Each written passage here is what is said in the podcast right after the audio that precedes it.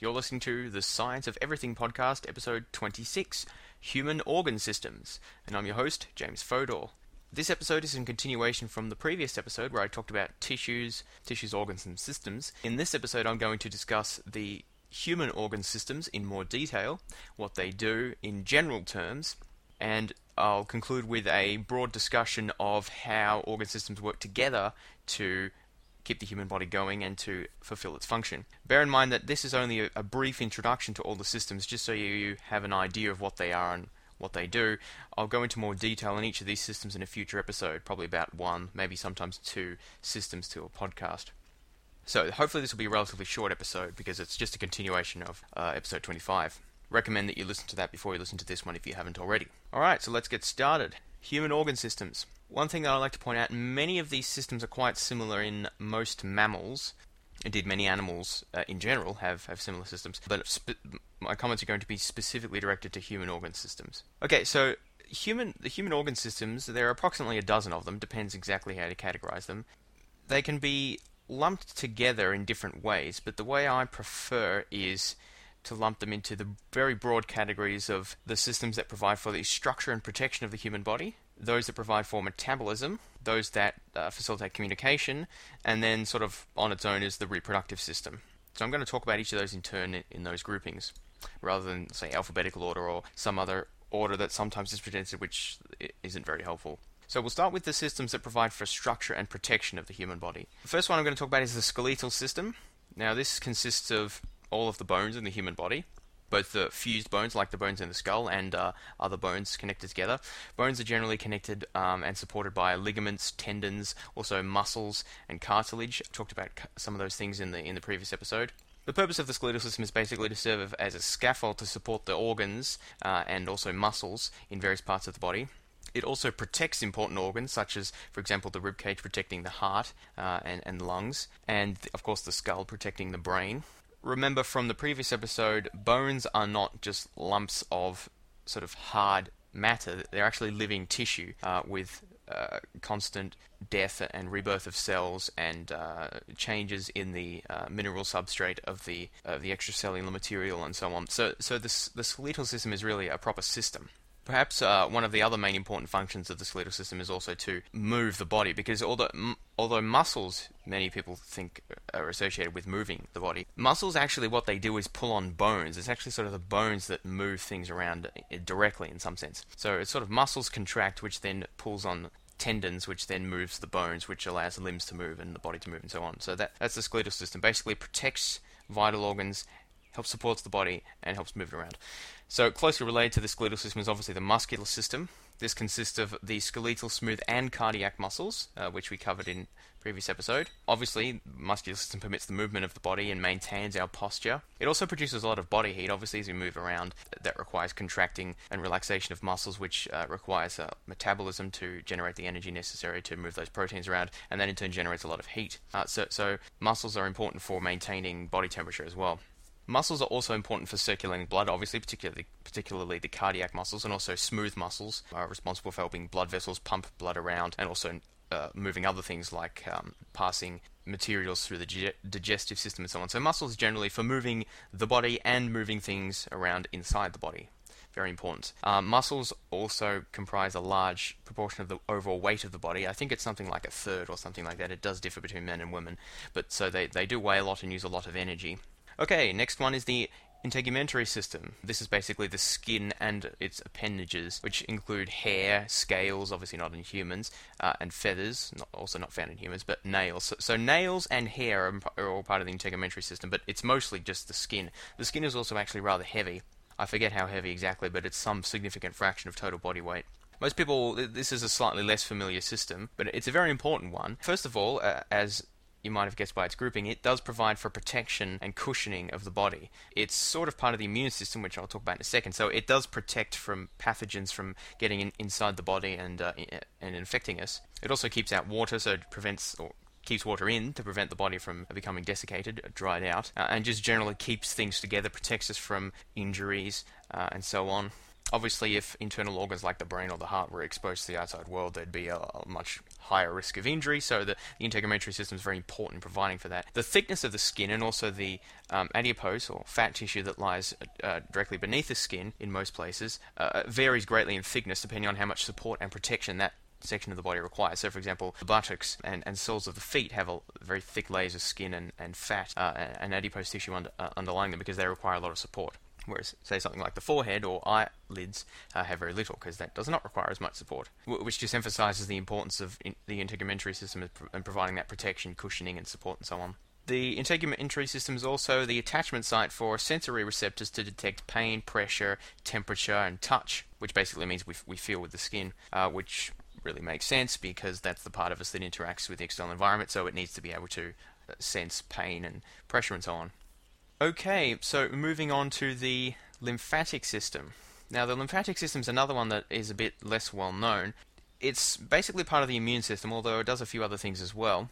The lymphatic system is actually interesting because pretty much everyone's familiar with the circulatory system, which is the heart and blood vessels, uh, veins and arteries, which I'll talk about in a second, but that run throughout the body, and there's larger ones and smaller ones, and they extend pretty much everywhere. So people have that concept uh, that we have this sort of system of blood vessels throughout the body, but what they don't realize is that we actually have a second system of, of vessels, not blood vessels, but, but similar conduits uh, with larger and smaller passages which extend throughout the body, c- called the lymphatic system um, or lymphatic vessels. And the lymphatic vessels carry a clear fluid called lymph in the direction of the heart. Lymph is essentially just the intercellular fluid um, or intercellular matrix that exists or, or is present throughout the body or through many uh, many regions of the body at least. You know, and it contains all the regular things you would expect to find, like proteins and electrolytes and that sort of thing, but it's mostly water. So, one thing that the lymphatic system does is carry that lymph around, regulate its content, um, so as to prevent swelling or um, desiccation of different areas of the body. Um, but but the lymph is also important. Uh, the lymphatic system is also important because it includes not just those lymph vessels, but also specific nodes or glands, such as the spleen, the thymus, and some other ones, which are very important for the production of lymphocytes or uh, white blood vessels of various sorts, or, or, certain types of white blood vessels, I should say. So it, it forms an important component of the immune system, and uh, various white blood cells move around through the lymphatic vessels, or at least sometimes they move around th- through the lymphatic vessels to, to get to places that they need to and to access tissues and so on. Uh, so uh, we'll talk more about that in uh, w- when we go through immunology. But just remember, we actually have two sort of two vessel systems. Uh, networks throughout the body. Well, actually, we sort of have three because the nervous system is kind of one of those as well. But two that are comprised of connective tissue, uh, which surrounds sort of hollow passages which transmit fluid in the in the middle. One being the circulatory system, the other being the lymphatic system. And finally, moving on from the lymphatic system, the immune system, of which the lymphatic system is a, a part, uh, is just the set of structures and also sort of broader processes that help protect an organism against disease by identifying and killing pathogens and also tumor cells. People perhaps uh, know that the immune system is responsible for killing things like germs and bacteria, uh, viruses and bacteria. They may not realize that it's also important for tackling tumor cells, tumor cells, which is why many people who are afflicted with um, HIV, HIV/AIDS, and therefore have compromised immune systems, actually many of them end up dying of some form of cancer because their immune systems don't, don't have the ability to, or have a greatly diminished ability to, to fight off that cancer. The immune system can also do some harm in that it can also attack non-dangerous things, for example, our own tissue or organ implants blood transfusion material uh, or other things like pollens and other allergens that, that shouldn't be attacked. So once again, we'll look at that more in more detail in the immunology episode, which I'll do later on. But yeah, the basic purpose of the immune system is to protect from pathogens and tumor cells and other things that would attempt to hijack the body. So all of those systems that I've just gone through, skeletal, muscular, integumentary, lymphatic, and immune, are all broadly responsible for maintaining the structural integrity of the body, helping it to move around and moving things around inside it, and also protecting the body against outside uh, injury or influences. Um, now that that's only a very broad categorization. There's other ways you could do it, and there are sort of other sort of more minor functions of these systems as well. But broadly, that's what all those do. They work together quite closely in that respect. The next four systems that I want to go through are all broadly responsible for metabolism. That is essentially generating uh, energy. Um, for, for the body to use in uh, carrying out its functions. So, the first of those I want to talk about is the respiratory system. This consists of the lungs and associated airways and, and muscles, for example, the diaphragm, which helps um, which is basically responsible for breathing, opening and closing the, expanding and contracting the lungs to so that you breathe in and out. Basically, the purpose of the respiratory system is to bring in gases from the exterior of the body, um, uh, extract the oxygen necessary, and get rid of the other uh, waste gases like carbon dioxide that we don't need, and then uh, expel that air again and bring us a new air. So basically, it's moving around, it's moving air into the body and exchanging gases and moving that air out again. That's basically what the respiratory system does. The respiratory system is very closely associated with the circulatory system, which I mentioned before. The circulatory system is the heart and associated blood vessels. The circulatory system uh, carries nutrients, gases, hormones, and other things, um, including white blood cells, uh, throughout the body, basically to and from all cells in the body, to help uh, maintain homeostasis, which I'll talk about in a second. Uh, homeostasis basically means like stable uh, conditions necessary for life. Basically, the circulatory system is the infrastructure is the is sort of the basic infrastructure of the body, kind of like roads and the kind of like if you, if you combine electricity, roads, waste disposal, and the water system as sort of a physical economic infrastructure analogies to what the circulatory system does, you might get a, better perception. It carries it not only carries nutrients to the cells, but also energy, it also oxygen, and it transports wastes away. The circulatory system is also responsible for stabilizing body temperature and pH and various other things and also transporting around white blood cells, which are responsible, which are part of the immune system and responsible for fighting infections. So it's, very important uh, the circulatory system, which is why that which is why if you get things like a blocked blood vessel or an aneurysm or heart conditions, heart disease of various sorts, they can be very and very immediately life threatening. Okay, so that's the circulatory system. Moving on now to the digestive system. Now, I've said that the circulatory system transports nutrients uh, to cells so that they can carry out their metabolic processes but I haven't said where it gets those from. Well, it gets some of those nutrients from the respiratory system. Well, if, if we interpret nutrients in a broad sense as including oxygen, which is something, it's not exactly a nutrient, but it's something that the cells need for metabolism. But most of the rest of the stuff that the circulatory system transports around comes from the digestive system which is the purpose of which is for the breakdown and absorption of food uh, material to provide nutrients. Nutrients includes not only basic energy like sugar and lipids, but also other vitamins and minerals and, and things that the body needs uh, to carry out metabolism to build proteins and so on. And once again, we'll look at those in more detail in a later episode. The, the digestive system's um, one of the it's not one of the largest in terms of mass, but it is one of the largest in terms of the number of organs uh, a number of internal organs and also the amount of space that it takes up sort of inside the body. So uh, the digestive system includes the mouth and the teeth, the esophagus, uh, the stomach, the small intestine, the large intestine, rectum, and anus. So uh, basically, it forms a big long passage right from the mouth through the anus that, that goes throughout the entire body, and along which the digestive process and extraction of uh, nutrients and energy uh, takes place and then these nutrients go into the circulatory system and are carried to the cells that. Uh... Finally, we've got the urinary system, which is a somewhat of a neglected system. You know, everyone knows about the respiratory, circulatory, and digestive system, but the urinary system doesn't get as much attention. Perhaps rightly so, because it's kind of boring. It's basically just the two kidneys, uh, the urethra, and the bladder. And also the ureter's uh, basically passages connecting the bladder to the kidneys. So uh, it's not as interesting perhaps, but it does perform a very important role, which is the storage, production, and production, storage, and elimination of urine, and that's necessary for regulating the body's water content and also um, maintaining homeostasis, for example, by ma- managing the pH of the body's pH and also blood pH, uh, electrolyte levels, and things like that. So that's why if you have kidney disease or have kidney failure, you start to turn funny colors like green uh, because basically toxins uh, and metabolic waste products and other things that you need to remove from your body are not being removed, uh, not being filtered and removed by the kidneys as they should be, so you can die pretty quickly uh, with kidney failure. So it is a very important system if it's perhaps uh, a little bit less interesting than some of the other ones. Okay, so all of that's metabolism. All of that is connected to uh, bringing in the necessary nutrients to the cells, which use it to metabolize, produce energy, and, and other things that they need, and then moving away the waste products. Uh, the final group that I want to look at, well, final, final main group that I want to look at is for communica- specialized for communication, the endocrine system and the nervous system. Now, these two systems work quite closely together, uh, especially in the brain, because uh, a lot of the uh, more important uh, endocrine glands are in the brain, for example, the pineal gland and the pituitary gland. But basically, the endocrine system is a system of glands, which are tissues that excrete hormones uh, into the body, which uh, go into the bloodstream. That is, the, the glands excrete the hormones, and the hormones go into the bloodstream. And these hormones are basically chemical messengers that regulate the body in various ways, help maintain homeostasis, tell the kidneys how much water to extract or to put out, tell the circulatory system um, about how much to dilate the blood vessels or tell the heart uh, in the respiratory system, um, or excuse me, tell the lungs in the respiratory system how um, fast they should um, uh, bring out, how fast they should breathe, basically, and so on. So it helps to regulate other systems of the body through releasing uh, or taking up those hormones. And the endocrine system, as I've said, includes the adrenal glands, the pineal gland, the pituitary gland, the hypothalamus, uh, and various other glands. The nervous system is a network of specialized cells that exists right throughout the body called neurons, and also their associated, you might say, helper cells, which are called glial cells.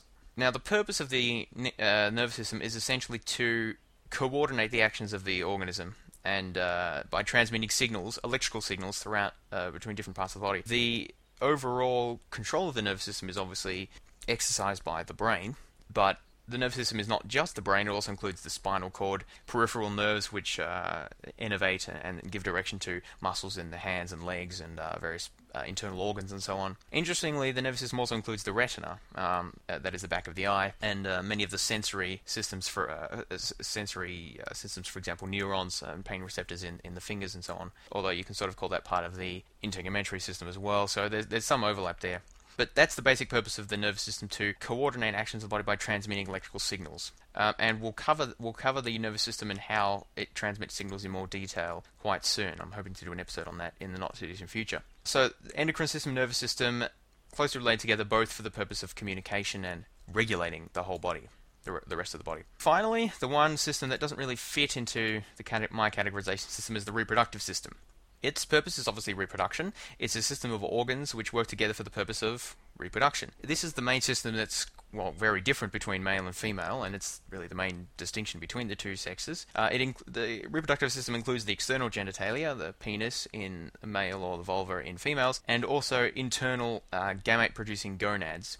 That is the testicles in males, ovaries in uh, females, and also associated organs like the uterus vas deferens, and so on. Once again, more details about that in a future episode. Okay, so that's all of the human systems. I'll just list them again briefly. For the purpose of structure and protection, we've got the skeletal system, muscular system, integumentary system, that's the skin, lymphatic system, and the immune system. For the purpose of metabolism, we've got the respiratory system, circulatory system, digestive system, and the urinary system. For the purpose of communication, we've got the endocrine and nervous systems. And then finally, we have the reproductive system by itself now that I've gone through the systems and given you a basic idea of how they of what they do, I just want to sort of have a, give a brief discussion overview, give you a feel for how they work together, how the systems of the body work together to fulfill the f- uh, function of the organism to do what to, to, fulfill their purpose, but also as to why we need all these systems, as to sort of how they fit together to um, help an organism do what it does. So I'll just get into it, and hopefully you'll, you'll get the feel of what I'm trying to do here.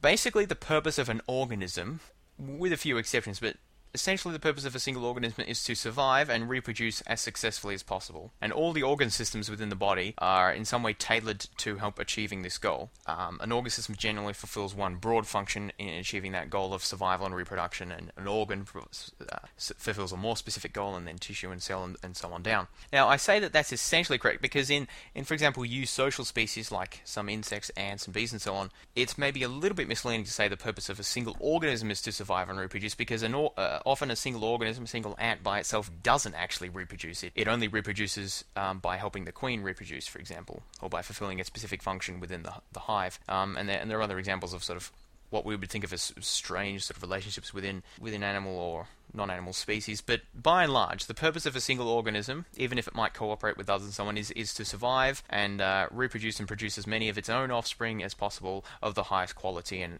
making sure enough of them survive and so on. So that's essentially the meaning of life of an organism. That's its purpose. So organ systems, all organ systems operate in order to fulfill that purpose. Obviously, the reason for that is simply evolution, that any organism or any organ system that developed that had any purpose other than reproducing and surviving and reproducing, you know, it's possible, but it, if such a thing existed or if such a thing evolved, it wouldn't be around anymore. It wouldn't last very long because organisms which evolved to survive and reproduce better would become more prevalent as time went on, obviously because they're reproducing and surviving better, and therefore before long, any organism which doesn't evolve for surviving and reproducing isn't around anymore, or its descendants aren't around anymore. So that's why um, organisms have evolved this way.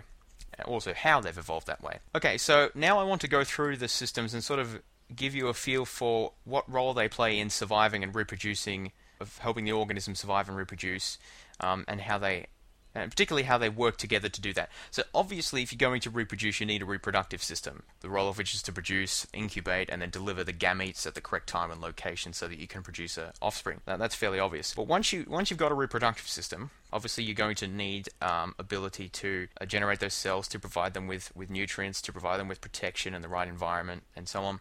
Those systems in the reproductive system, and also the cells of your prodigy as well, are going to require energy and nutrients um, necessary to synthesize proteins, um, to undergo cell division, to replicate DNA, all that stuff that, that cells have to do. Refer back to the episode we did on the cell. Uh, it requires energy and nutrients, amino acids, that sort of thing, in order to do that.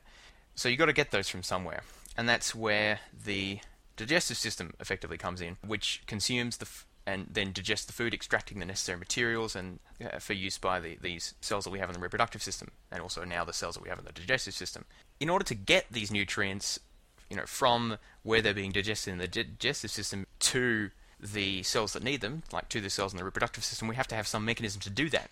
That's a, that's a separate task from just getting the nutrients, and therefore that is where the circulatory system comes in. That's the network of um, blood vessels, which, um, among other things, transports the nutrients from the digestive system to uh, the reproductive system and other cells that need uh, that need it. Okay, so now we've got a source of energy and other nutrients. We've got a mechanism for getting that to the reproductive system, uh, but we still have a problem because the way that animals generate energy, certainly the way that humans generate energy, is by well a complicated system of uh, interactions uh, uh, sorry, a complicated system of chemical reactions, which together are referred to as metabolism. And we haven't done, I haven't discussed that in detail yet, but I will do so soon. Basically, metabolism starts with glucose, which is a simple sugar molecule, a simple, um, a simple monosaccharide, and converts that into energy and carbon dioxide and water. That's the chemical reaction known as respiration. Now, that's useful because the organism needs energy, and that's why this reaction occurs. It's it's done to generate the energy that the organism needs to survive and to carry out its other its other chemical reactions, which are um, endothermic chemical reactions. That is, they require energy in order for them to take place because they're highly complicated. They wouldn't take place just naturally by themselves, so they require that extra input of energy.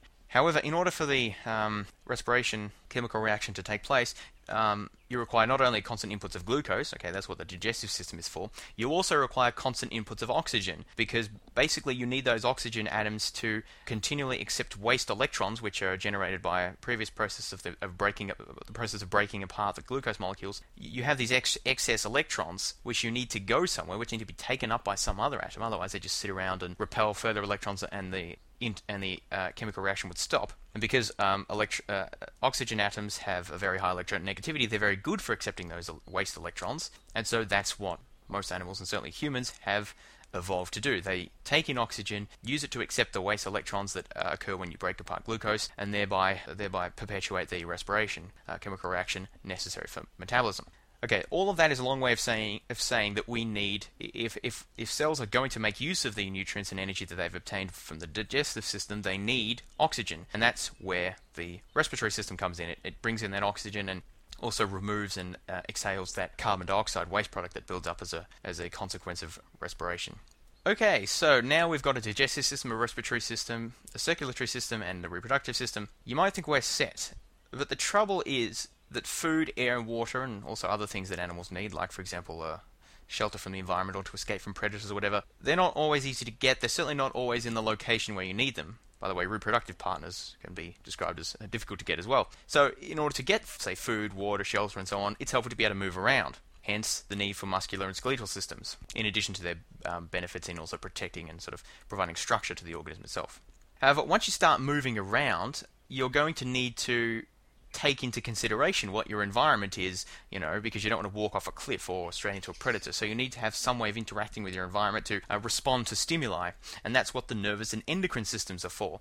The nervous system sort of specializes in fast, specific control uh, of particular things like moving the legs here, running over here, um, getting frightened and, and running off or hiding, whatever. The endocrine system specialized for sort of slower and more, more widespread, sort of body wide, but also longer lasting control, like feeling hungry or feeling tired, so it's time to sleep and so on. So the nervous system and endocrine system work together in responding to the environment and helping to direct, among other things, the muscular and skeletal system into, in, into what they should do, but they specialize in different things. The nervous system is sort of the specific short term outcomes, actions, the endocrine system more long term, widespread uh, body-wide actions or, or commands. Okay, so we've already put in most of the systems by now, and you can see that they all have their important role to fulfill. However, the trouble is that with all of the complex chemical reactions occurring, all the proteins and carbohydrates and lipids that are being produced and, and stored in, in these different systems that we've set up, and also the complex cellular machinery that we have to get it all running, it's going to be necessary to protect all this stuff against other organisms that might want to co opt all of these nice resources for their own use, essentially their own reproduction. And that can occur in different ways. It can occur through predation, just someone might want to eat you and take up those nutrients, or they might want to infect you and, say, inject themselves into your cells and, and uh, hijack the cells into producing copies of themselves. That's what viruses do. Or they might just want to leech off you and uh, withdraw your nutrients or benefit you uh, benefit from you in other ways, like a parasite does, a leech, for example. So, so there's different ways organisms might want to do that. Basically, take advantage of your of your nutrients, your proteins, your lipids, your cellular machinery, and so on. And that's what the lymphatic and especially the immune system afford to protect against that, to stop others from taking advantage of all your specialized machinery and, and other things that you've acquired to facilitate your own reproduction. Okay, so given that we've put all this in place, all this machinery in place, and now protected it from uh, external problems, there's still one issue that even if even if this body that we've that we've got is protected from external threats, we haven't provided any mechanism or any sufficient mechanism for protecting against internal problems. Because essentially, this body, this organism that we're that we're sort of imagining that we're building, is a giant collection of chemical reactions. Metabolism being one of them, but there's protein synthesis and breaking down proteins and lipids and all sorts of basically everything that occurs in the human body is some sort of chemical reaction most things anyway. And it's necessary to safeguard and carefully manage the conditions in the body to ensure that those complex chemical reactions can continue to occur. Because if the pH or temperature or uh, water content or any of you know hundreds of other conditions go out of whack or are too high or too low, then the reactions or some reactions might stop or slow down too much or go in the wrong way, and the body will stop functioning properly. This is what homeostasis is for, maintaining those specific conditions, especially things like pH and temperature, that are necessary uh, for the chemical reactions uh, requisite for life to be able to continue, and therefore the, for the organism to be able to live and function. Now, the, the endocrine system is one uh, plays some role in maintaining homeostasis, but the urinary system is also a, a very important player in that because it uh, basically monitors to ensure that the blood, say pH and electrolyte uh, levels are about the right levels, and it uh, retracts water and electrolytes or puts them back into the uh, bloodstream sometimes so as to maintain that level, and then expels uh, urine as necessary to remove those wastes, metabolic wastes from the body. So that's also a very necessary function. Uh, finally, the only system that we haven't put in yet is the integumentary system. But obviously, if you just had all of these organism, uh, all of these organs and organ systems and tissues exposed to the world, they would dry up very quickly. Just be, uh, just get caught on bush and, and, be torn off or infected very easily or, or, whatever. So the integumentary system fulfills the quite you know, obvious role of keeping everything together, protecting the body, preventing it drying out, and, and, and so on and that's it. That's all of the organ systems. So you can see from starting from a very basic assumption as that you know we want to just reproduce, survive and reproduce, and given the conditions that creatures live in on Earth, and given the requirement for oxygen and nutrients, a few basic things like that, uh, we essentially generate a requirement for really all of the organ systems that we have. Now, I'm not exactly trying to say that you can sort of derive complex life a priori or something weird like that. I'm just saying that there is a rational, sort of comprehensible function that you can easily, for our organ systems, for mammalian, especially human organ systems, all animal organ systems, that you can easily see just by looking at the process of evolution and um, the purpose, essentially, for which organisms have evolved. Okay, so that's it for this episode. I hope you enjoyed it and learned something. I just took a look on iTunes, and I seem to be ranked at number 160, I think, on the natural uh, natural science podcasts. I don't really know how many there are, so I don't know if that's good or bad. But I would like to be higher than that. Obviously, the higher ranked I am, the more listeners. But in order to become higher ranked, I need more listeners. So it's kind of circular. So basically, what I'm asking you to do is uh, rate the podcast, leave comments on iTunes or anywhere else. You might get access to the podcast. Tell people about it. Encourage listeners. I'm going to be putting out a fair, uh, fairly rapid stream of episodes over the next couple of months at least, and hopefully keep it more regular over the next year. But definitely over the next couple of months, there'll be lots of new episodes coming out. So there's uh, lots of exciting things going on. Other podcasts, as you probably know, sort of stay around for six months or you know a week and then you never see them again. I certainly don't plan to do, don't plan on doing that. I've already continued the podcast for over a year now, and I plan on doing it for many years to come. if I ever do stop making the episodes for any substantial period of time, I will definitely post a note or um, brief message or something like that, letting you know about it and the reasons for it. So I'm not just going to leave the podcast and, and let it disappear as some do. So you needn't fear about that. This podcast is going to be useful material for long time to come, so that's a good reason for encouraging new listeners. So with that exhortation over, I thank you for listening again, and I'll talk to you next time.